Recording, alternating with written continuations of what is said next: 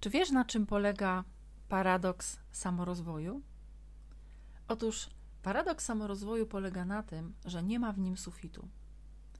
I w dzisiejszym odcinku chciałabym opowiedzieć i odpowiedzieć na bardzo ważne pytanie, które nurtuje wiele osób. No dobra, jeżeli chcę iść w samorozwój, jeżeli chcę iść w samopoznanie, w taką głębszą pracę nad sobą, to właściwie od czego mam zacząć?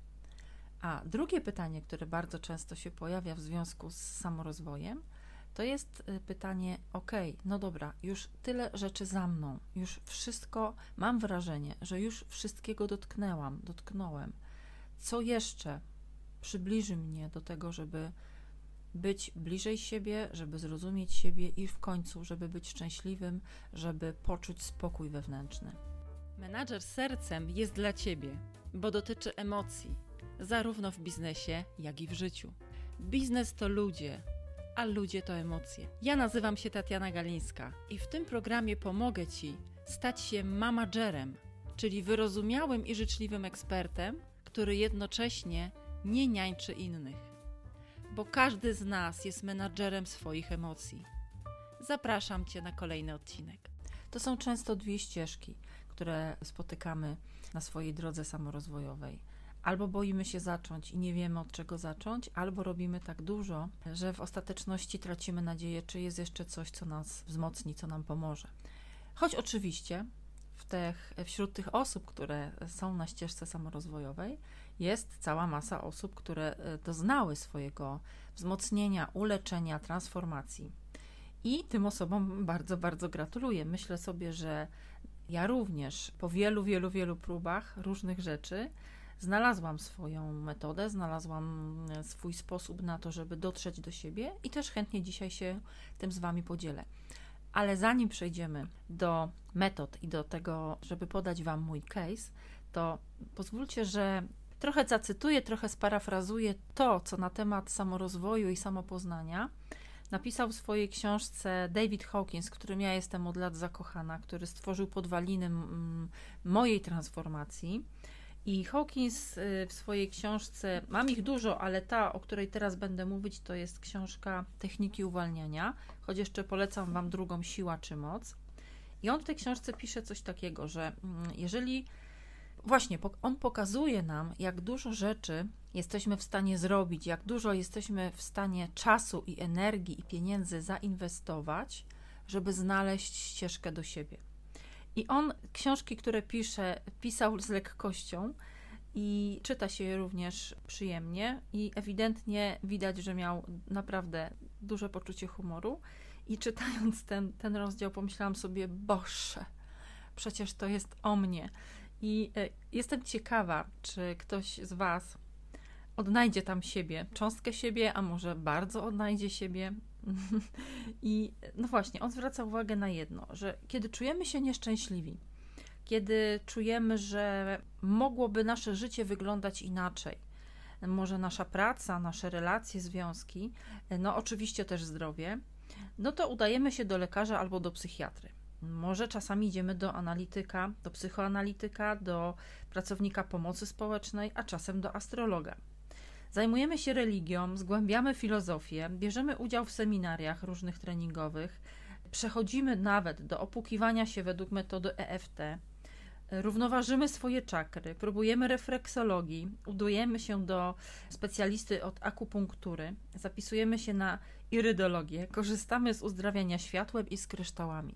I oczywiście ja absolutnie, absolutnie tych metod nie wyśmiewam. Uważam, że wszystkie są niezwykle ważne. Tylko nie zawsze wszystko jest dla każdego i w odpowiednim momencie, a warto zwrócić uwagę, że no i to jest to, o czym ja mówię już w kolejnym odcinku. Nie mamy zaufania do prostych rzeczy, a one naprawdę działają pod warunkiem, że ich używamy. Ale co my jeszcze robimy w ramach tego poszukiwania? Może medytujesz, może intonujesz mantry, pijesz zieloną herbatę, dołączasz do ruchu zielonoświątkowców, wdychasz ogień i mówisz starożytnym językiem. Jesteś ześrodkowany, uczysz się NLP. Próbujesz samorealizacji, ćwiczysz wizualizację, studiujesz psychologię. Dołączasz do grupy psychoanalitycznej. Przychodzisz na sesję rolfingu, próbujesz środków psychodelicznych, idziesz do jasnowidza, ćwiczysz jogę, pilates, taniec, kickboxing, przechodzisz kolonoterapię, dietę, uprawiasz aerobik, wisisz do góry nogami, nosisz amulety, idziesz do wróżki, idziesz na biofeedback, idziesz na terapię gestalt. Chodzisz na konsultacje do swojego hemeopaty, chiropraktyka i naturopaty.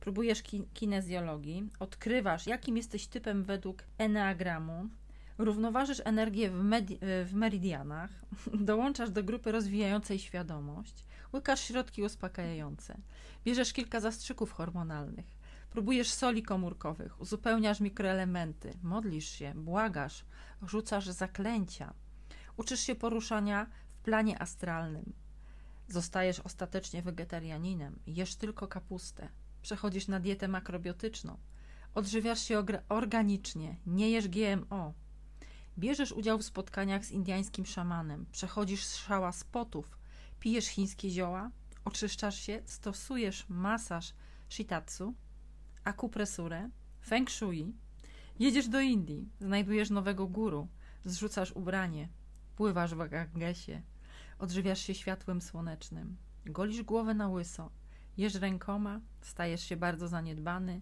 myjesz się w zimnej wodzie, śpiewasz pieśni plemienne, uwalniasz doświadczenia poprzednich wcieleń, poddajesz się regresji hipnotycznej, dołączasz do grupy wsparcia małżeńskiego, idziesz do Instytutu Unity, pracować, modlić się i służyć. Piszesz afirmacje, robisz mapę marzeń, poddajesz się sesji rebirthingu, rozkładasz tarota, praktykujesz zen, idziesz na jeszcze więcej kursów i warsztatów, czytasz mnóstwo książek, stosujesz analizę transakcyjną, bierzesz prywatne lekcje jogi, idziesz na okultyzm, studiujesz magię, poznajesz kahunę, podejmujesz szamańską podróż, siedzisz pod piramidą, czytasz Nostradamusa, przygotowujesz się na najgorsze. Udajesz się na odosobnienie, próbujesz głodówek, przyjmujesz aminokwasy, używasz jonizatora, dołączasz do szkoły wiedzy tajemnej, uczysz się sekretnych mudr, próbujesz muzykoterapii i terapii kolorami, słuchasz nagrań z przekazem podprogowym, zażywasz enzymy wspierające pracę mózgu, antydepresanty i esencje kwiatowe. Wyjeżdżasz do spa.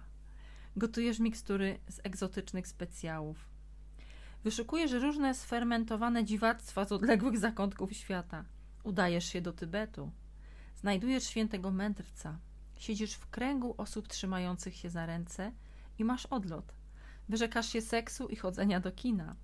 Przywdziewasz żółtą szatę, wstępujesz do grupy religijnej.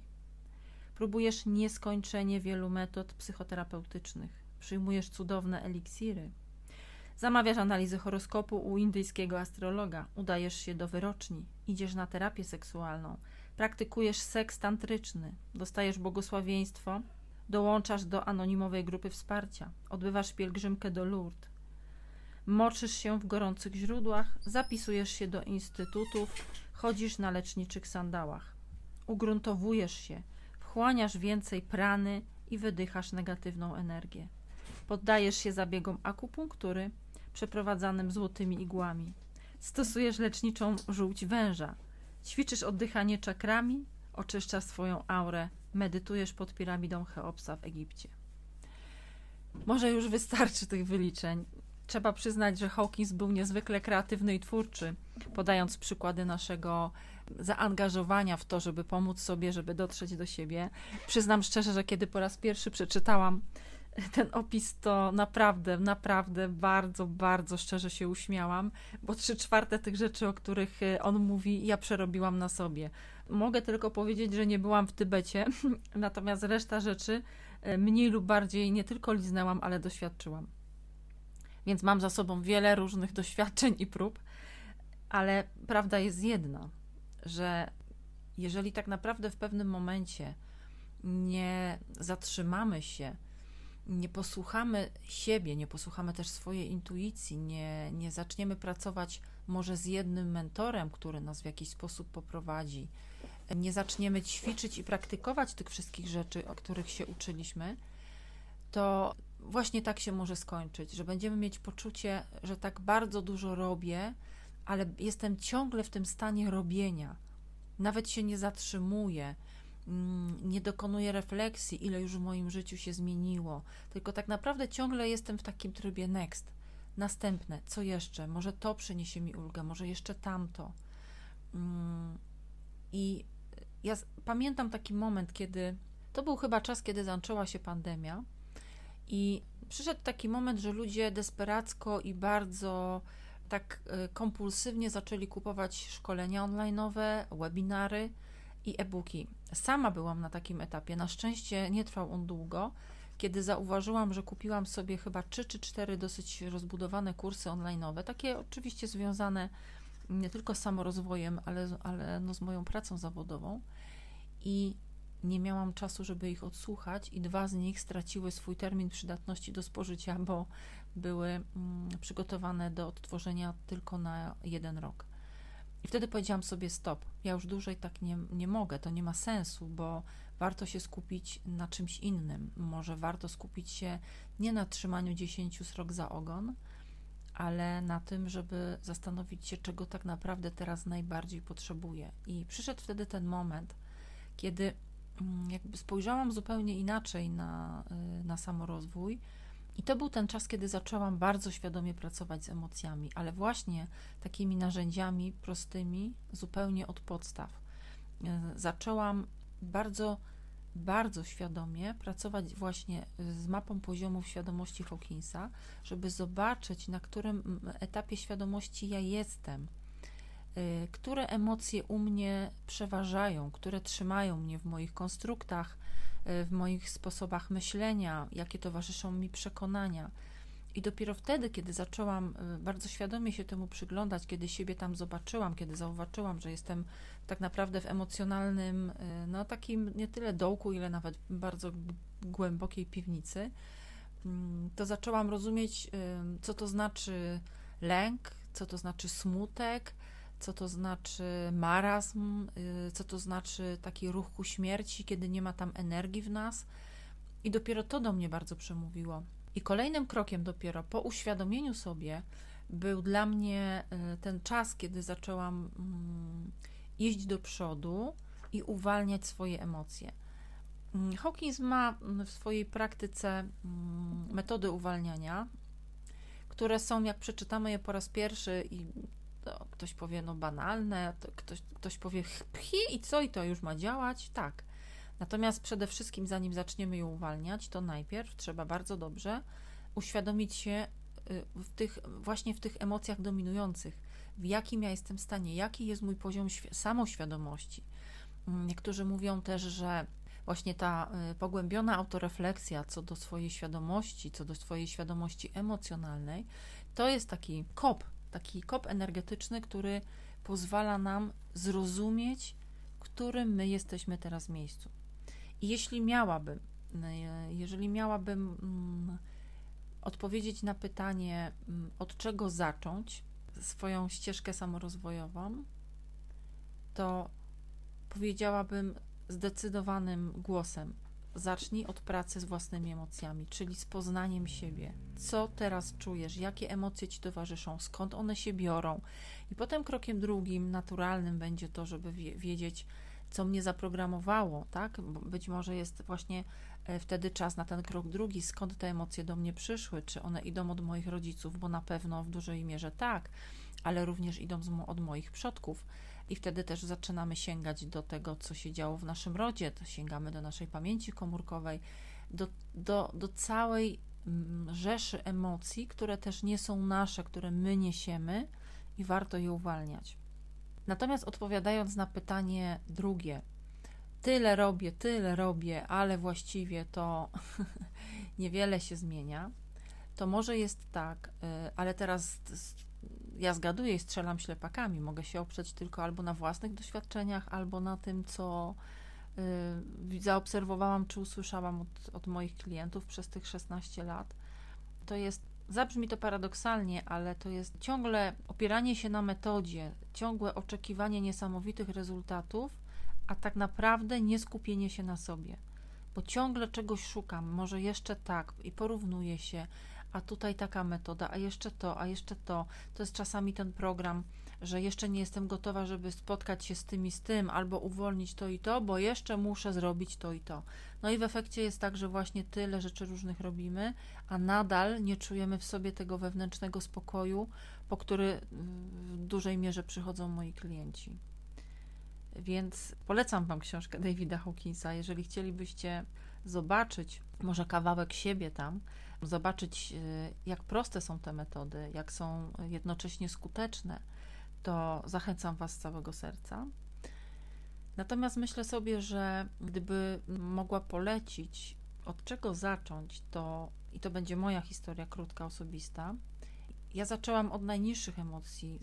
Spotkałam się, no właściwie byłam w takiej największej prawdzie sama przed sobą, bo spotkałam się z, z moim lękiem, ale również z olbrzymim poczuciem wstydu, z niesłuszną dumą i z tymi właśnie takimi bardzo niskowibracyjnymi emocjami, które mnie trzymały bardzo mocno w okowach, które nie pozwalały mi wyjść wyżej, które nie doprowadziły do mojego poziomu odwagi, do tego, żeby coś zrobić inaczej, żeby zobaczyć światełko w tunelu, wejść po schodach z tej piwnicy i pójść trochę wyżej. I to były dla mnie bardzo cenne lekcje, ale jak zaczęłam czytać i słuchać o każdej z tych emocji, no to właśnie zobaczyłam tam siebie, zrozumiałam, co to znaczy duma niesłuszna, jak bardzo dużo we mnie wstydu i lęku i jak mocno te emocje są ze sobą sklejone.